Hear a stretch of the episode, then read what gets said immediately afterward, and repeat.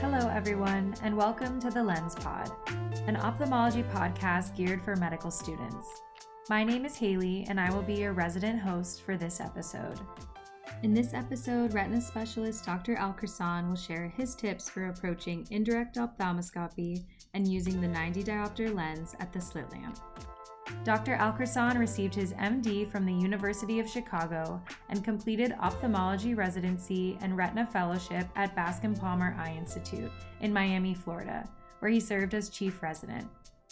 He is now in private practice working with the Retina Consultants of Texas. Welcome to our podcast, Dr. Al-khersan. Thanks for having me. It's good to be here. For this part of our interview, which I plan to release as a separate episode, I wanted to pick your brain about some more technical skills and technical knowledge.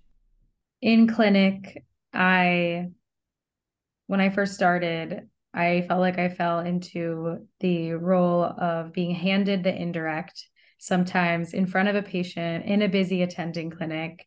And it was super intimidating because I barely even knew how to put it on. Um, and I was wondering if you have any tips for starting out and kind of how to practice getting better.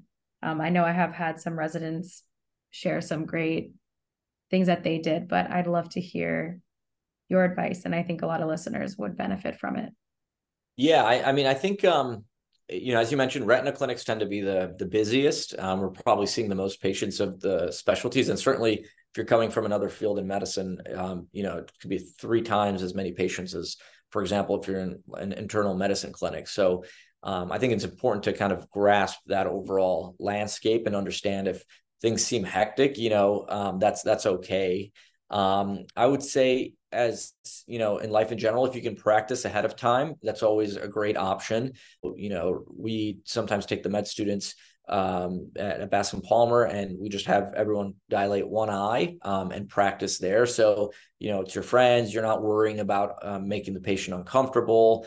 Um, you can kind of spend a little more time. So if you can put yourself in a situation like that beforehand, where you're not kind of completely doing things for the first time, that's always really helpful. And then in clinic, uh, I would also say, you know, I always like to touch base with the attending and the fellow beforehand, and I think they'd appreciate it um, as well. From you know, if folks are shadowing or rotating through, and just ask, um, you know, how can I kind of best fit into into clinic, and just tell them, hey, I have like one or two particular skills I want to work on. One is like indirect ophthalmoscopy. Um, and particularly if there's fellows there, you can say, you know, when can I slip into the exam room to be able to spend a little bit more time doing the examination?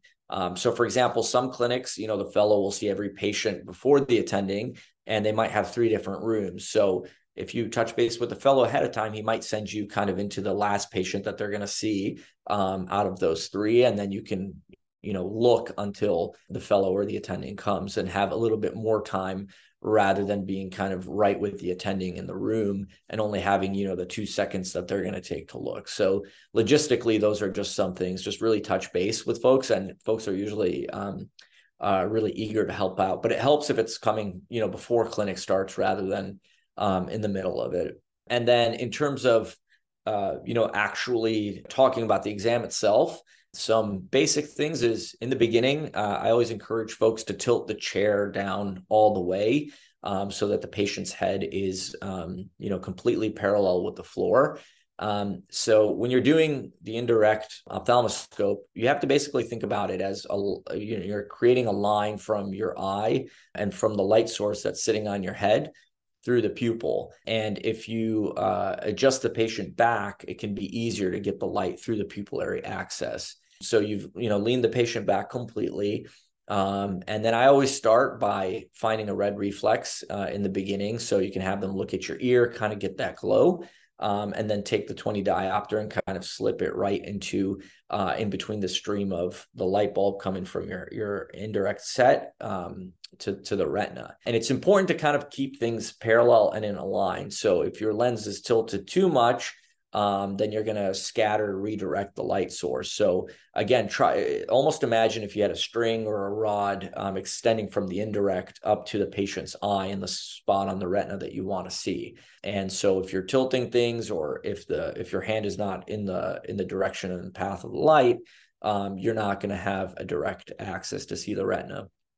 And then when I'm looking around, I just have the patient look in the direction that I of the of the retina that I want to see. So if I look superiorly, um, you know, I would stand almost at the foot or or kind of uh, un, underneath the patient's chin, basically. So if they're laying down, I'm standing on the chin side of the patient. I'm having them look up, and again, I'm then creating a line from my light up until that um, retina. But um, those are kind of the the big things. So kind of creating that line and kind of keeping that in mind and it's very awkward because you're kind of controlling you know the indirect with one hand the lens in one hand and the patient's uncomfortable. So you just got to keep doing it over and over and there's really no um, substitute for um, continuing to do it. And then just keep in mind you know it's not a comfortable exam. So especially if you're an attending clinic you know the you don't want to uh, upset the patient too much especially before the attending comes in. So you know you don't in the beginning especially you don't have to see the retina every time. So i think sometimes people feel really defeated if they're not you know seeing everything all the time but um, that's fine. Um, just you know don't linger too much too that you're again disrupting the workflow or, or making the patient uncomfortable because uh, over time with the repeated reps you'll, you'll get a better view. Yeah i think that was some of the best advice i received. Two things really because I watched my attending do it so many times and I was like, okay, I know how to put it on, which I think for any medical student, the first step is look at the parts, look at a YouTube video of how to put it on your head because nothing is more embarrassing than the attending hands it to you and you like don't even like I have a big head, so I would always have to make it bigger. And I'm like, how do I adjust the knob in the back? There's yeah, two yeah, knobs, yeah. one on the top on the head, one on the way back. They're really big. Those make it bigger, smaller. But after getting it on, I think the red reflex was a huge game changer for me as a student. I'd never, it took a while for me to be told, find the red reflex. Um, so I think that's a really great pearl. And for students, I would find the red reflex and make sure the light source stays on the eye because that's the hardest part. When you're putting the lens into view, oftentimes you move your head and then you're like, I'm not seeing anything. I suggest just taking the lens away like a flicking motion and looking again okay my light is off the eye and readjusting. So i think the red reflex is such a helpful tip because then you know you're going to see the retina if you put your lens in the right spot some part of the retina at least. Yeah and and the red reflex basically it tells you going back to like creating that line it tells you that from your light to the retina you've established that line that you need to be able to see things. And i think something that's very important like you said um, most people sometimes when they're starting out will um, you know lose that line without really noticing it when they're putting the lens into place. So have your lens ready. Um, so usually have it you know in in my right hand or my, depending on which side of the patient i am. And then it's basically just kind of tilted off the eye. And as soon as i have that mm-hmm. reflex then i just move it back. So there's really minimal movement. So you're decreasing the chance that you're going to lose that line that you've made um, but like you said, if you're not seeing something, and this goes for the 90 diopter exam as well, just reset, kind of go back, find that red reflex.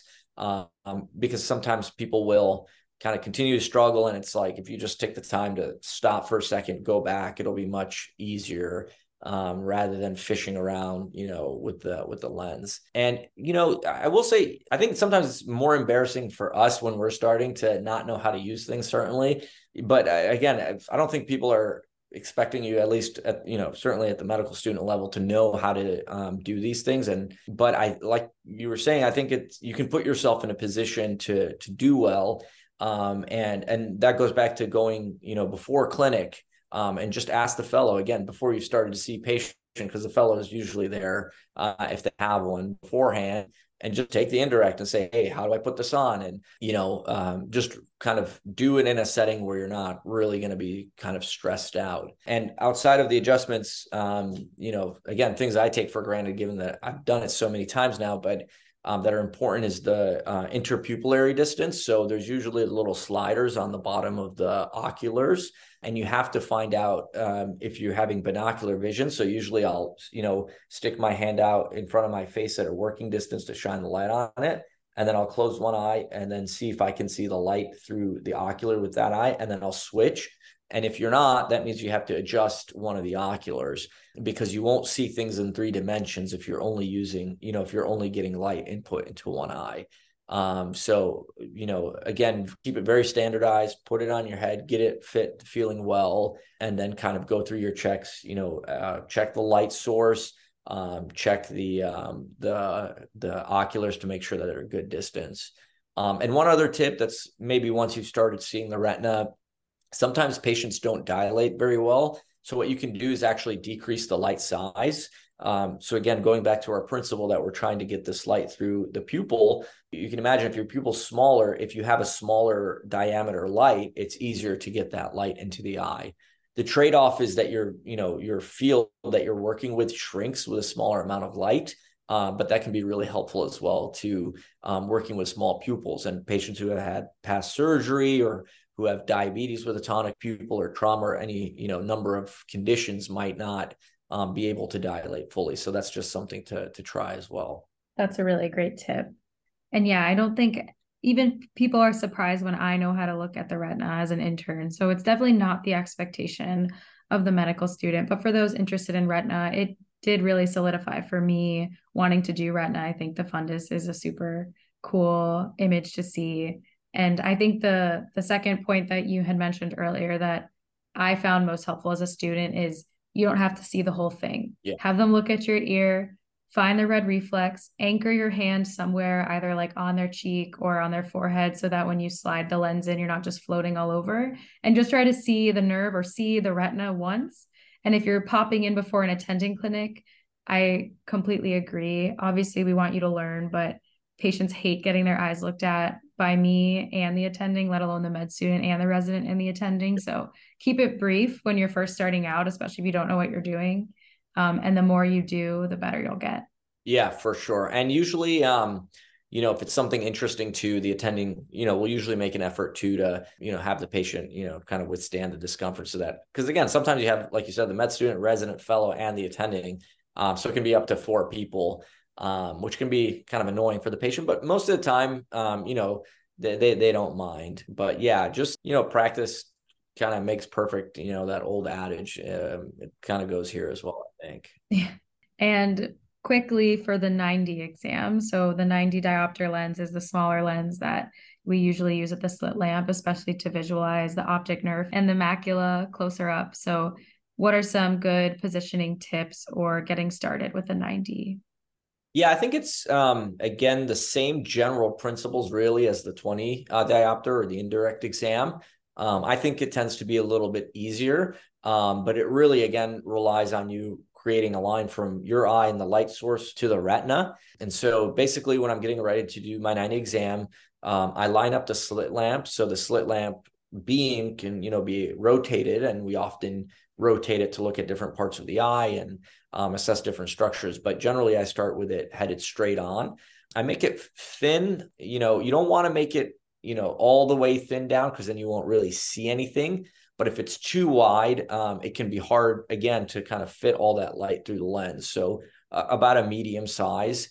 Um, you want it fairly bright, but if it's too bright, the patient may not be able to tolerate it well. So if you don't have a media opacity, you can generally get away with not all the way to the brightest setting, but right up setting right before that. And then let's say I'm looking at you know a, a, left eye. So then i usually will use my left hand in that situation and a right eye for excuse me the opposite. So if i'm looking at a patient's right eye i'm going to use my left hand with the 90 and vice versa. And then but i'm going to start with the same principle. So i'm going to line up my slit lamp um, and then I'm gonna I always kind of peek to the side, just make sure everything's um, in, in, a line. And then I'll have them look if they're if it's their right eye, I'll have them look at my right ear, so um, kind of across to find the nerve.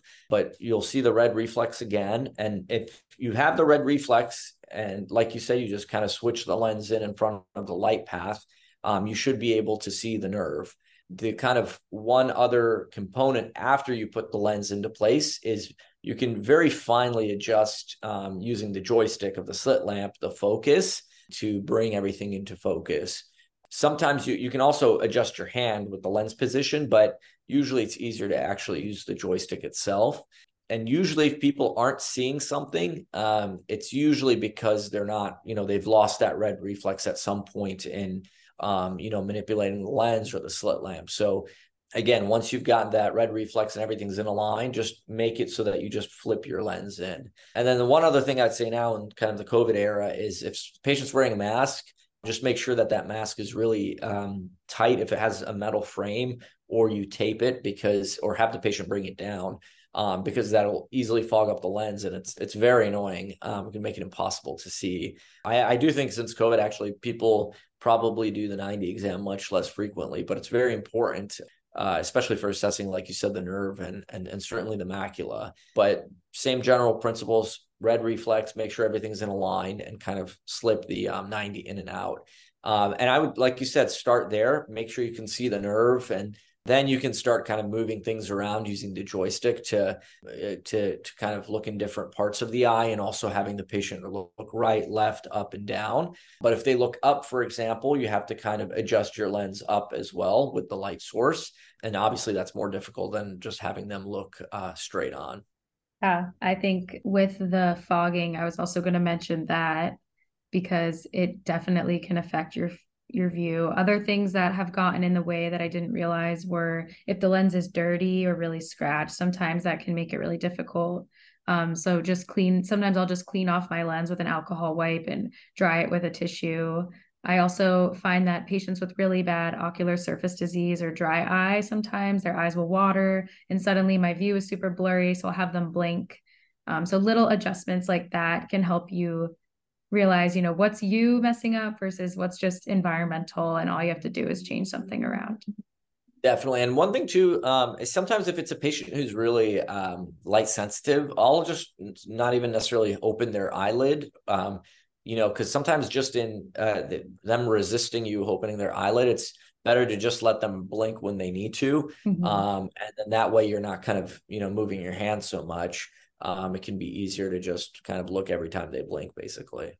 Yeah, and always for both of these, anchor your hand somewhere. So in the 90 diopter exam, there's that white band that goes across the forehead, and I'll normally rest, you know, my ring finger, my pinky finger, and then use my index and thumb to hold the lens and bring it into view. With the 20, I always rest my hand because if you're fighting your own floating, shaking, whatever it is, hand, it, it makes the exam so much more difficult. Or anchor your elbow. The, yes. And they have like the little cushions sometimes that you can stack underneath your elbow. Um, and the other thing too is sometimes a patient drifts. So if you find that you you know you had a view and you lost it, um, again, just look at outside, kind of look at the patient. So it's really important that their forehead is touching that white band that you mentioned, that their chin is in the right spot. And sometimes if you have someone else in the room and you know maybe an older patient, it's helpful to kind of help them prop up um, because you know every time they're moving back, that's changing kind of the focal point um, that you need to find, and it can be hard to kind of chase that when it's it's a, literally a moving target. Yeah. Well, thank you so much for all of your helpful tips today. Yeah, you're welcome. Um, and I encourage you know people to get in the clinics. Um, it can be intimidating, but uh, like you said, I think that's really where you can get your hands dirty and and and really get involved in the exam and um, fall in love with ophthalmology, which uh, you know I obviously did. I you know you did as well. So it's a great specialty. Agreed. And to learn more about the lens, you can follow us on Twitter at at the lens underscore OPH. And make sure to visit www.lensophthalmology.com